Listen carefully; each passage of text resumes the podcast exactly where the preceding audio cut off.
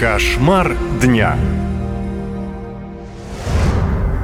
Игры со смертью. 12-летний мальчик зарубил своего ровесника топором в Ачинске. Чтобы скрыть преступление, он сбросил тело убитого в реку и попытался отмыть дом от крови.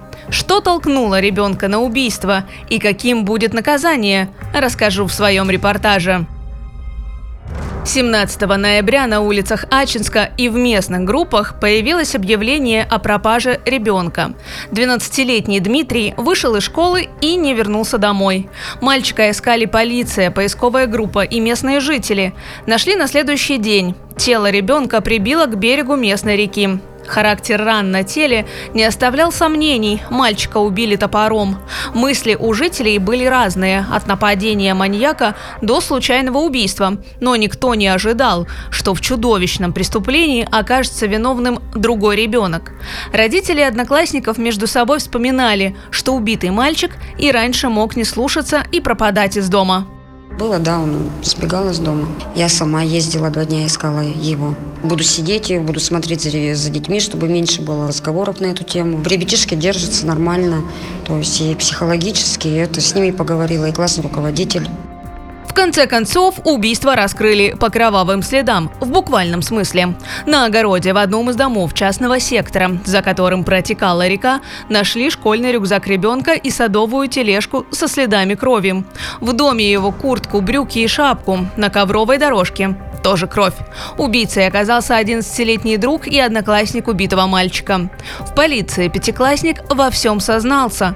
Он рассказал, что после школы друг пришел к нему домой. Сначала играли, затем начали ссориться, обзывать друг друга. Одноклассник стал говорить плохо о его матери. 11-летний мальчик не выдержал, вышел из дома, взял топор и со спины ударил им обидчика.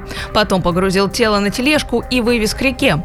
Следователи сначала не поверили, что ребенку под силу вытащить тело ровесника из дома и выбросить в реку. Начали подозревать отчима, однако версия не подтвердилась, хотя некоторые жители все равно не верят. Они дружили, гуляли вместе.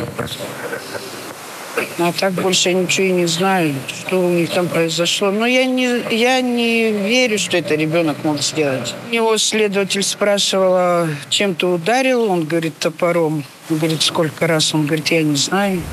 Соседи малолетнего убийцы рассказывают, что мальчик особенной дисциплиной не отличался, пакостил и бунтовал, однако никто не мог допустить, что он способен на такое. Нам он тоже пакостил, постоянно стекла разбивал.